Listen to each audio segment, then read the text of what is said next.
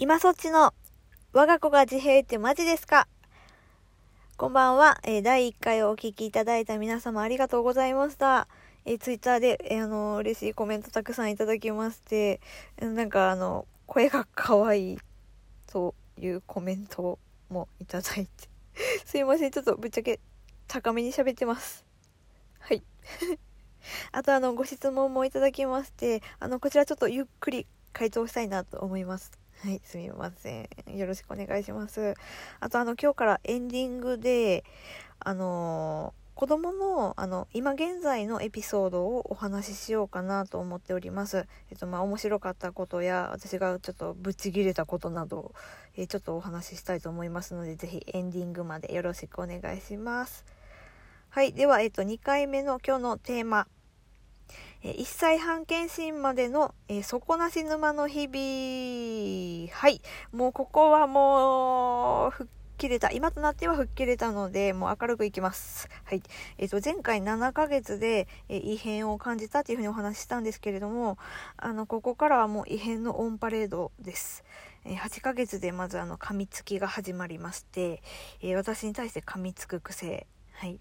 で、まだ歯が生えていなかったので、そんなに痛くはなかったんですけど9ヶ月で歯が生えてからはもうすっごい痛くてもうあざだらけ全身あざだらけになりました。であのこれなんかなぜか記憶がないんですけどあのいつ頃からか噛みながら引っ張るっていうようなことを始めてもうこれも本当にもう見てらんないくらいのあざになっていったのであの夏場でも長袖長ズボン履いて過ごしていたのを覚えてます。うん。でこの期間がなんと8ヶ月続きますってはい。うんもう思い出したくもないです。はい。で離乳食ももうほとんど食べないですしベビーフードの方が大好きで味の濃いものの方が好きでしたうんあの洋風なものですね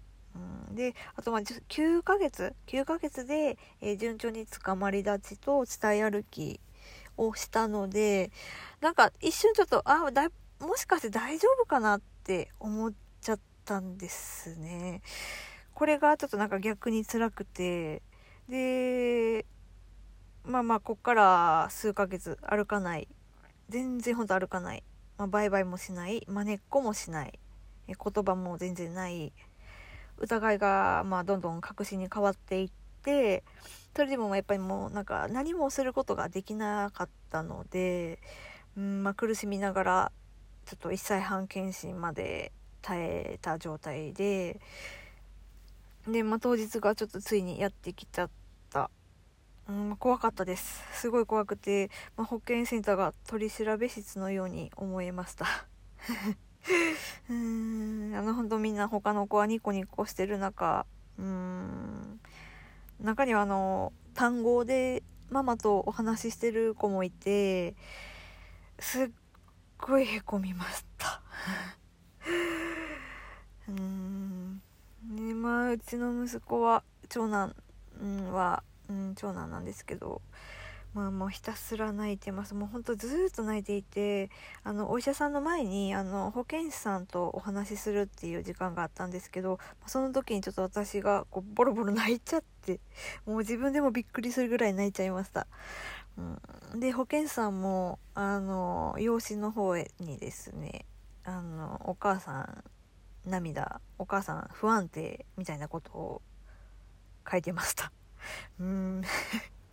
もうそれくらいもうちょっと泣いちゃってでまあもう泣いた状態のままお医者さんの診察が始まってでさすがにまあちょっと切り替えて泣き泣くのをやめたというか我慢したんですけどお医者さんが「あのはいじゃあもうそこの青いマットの上に立たせて立たせてお子さんを1人で立たせてください」というふうに言ったんですね。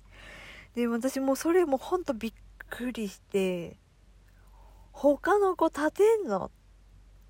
えみんな立てるの？ってもうほんとびっくりしてショックで。うーん。で、まあすいません、まだ歩けないし、一人で立つこともできないんです。っていうふうに先生にお伝えしたら、もう先生もはっきりと、もうこの時期の90%、9割のお子さんは歩くし、発語もないっていうのは、まあちょっと心配なので、病院紹介しますねっていうふうに言われました。はい。で、分かってはいたんですけどなんかやっぱりこう頭を殴られたような気分になってまあちょっとロビーでまたボロボロ泣いちゃってで、まあ、周りはニコニコしながらどんどん帰っていくます行きましたうんでついにちょっと私たちだけになっちゃってうーんまあ紹介状をもらうのを待ちました。うん。で受け取って、まあ、あの予約の取り方などをいろいろ聞いたんですけどもこの保健センターでの検診の記憶がここで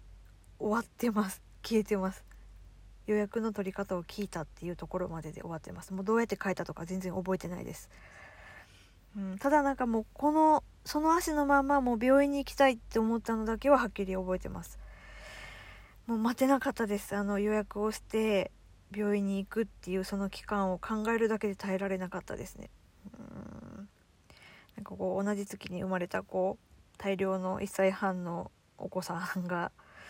まあまあいっぱいいる中まあやっぱりこの子は違うのかっていう現実を叩きつけられてもう先が真っ暗になった状態でした。うん。であんなにたくさんいたのに残されたのがうちだけだったっていうのがまあまあまたちょっとショックというかではい。うん。でまあやっぱりまあ自閉症なんだなっていう確信になったっていうのとでもあの家の中では私とも目が合うしたまに笑うしおもちゃでもちょっと遊べるようになってたのでちょっと希望が残っちゃってたんです。うん。でしょうかっていう確信はありながらやっぱり大丈夫かもしれないっていう希望があったっていうのが今今思えば一番辛かった原因かなと思います。うん。あのこの頃の苦しみはもう多分一生忘れないと思います。思い出すだけでも本当なもう泣きそうになるぐらい辛かったです。うん。ですね。はい。うん1歳半検診までの流れ流れというかまあこんな感じなんですけども、まあ、次回は、えっと、病院に行ってからのお話をしたいなと思います。もうこっからはもうとにかく怒涛の日々です。はい。もうなんかもう毎日がもうどんどんどんどん変わっていく感じです、うん、はい。はい。じゃあちょっと切り替えます。はい。エンディングです。エンディングです。はい、えー、いきます。えー、今日の息子たち、えー、こだわりのあるお子さんの、えー、の親御さんならちょっとお分かりいただけるかなって思うんですけども、あの、今日ちょっと、下の子、次男が、あの、急に、いちごオレが飲みたいって言い始めて、まあ、ちょっとあいにくうちの方にいちごオレがなかったんで、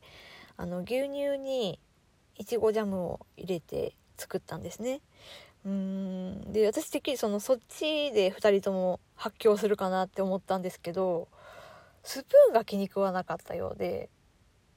でスプーンの何が嫌だったのかなって思って聞いたんですけどこうティースプーンティースプーンのサイズうちにあのスプーンが、まあ、ちょっと小さめのティースプーンとちょっと大きめのティースプーンがあって、まあ、ちょっとまあパッと見正直そんな変わんないんですね。で、それが、まあなんか小さい方じゃないとダメだってもうギャーってなっちゃって、うーん、まあぶっちゃけ、もう知らんわってなりました。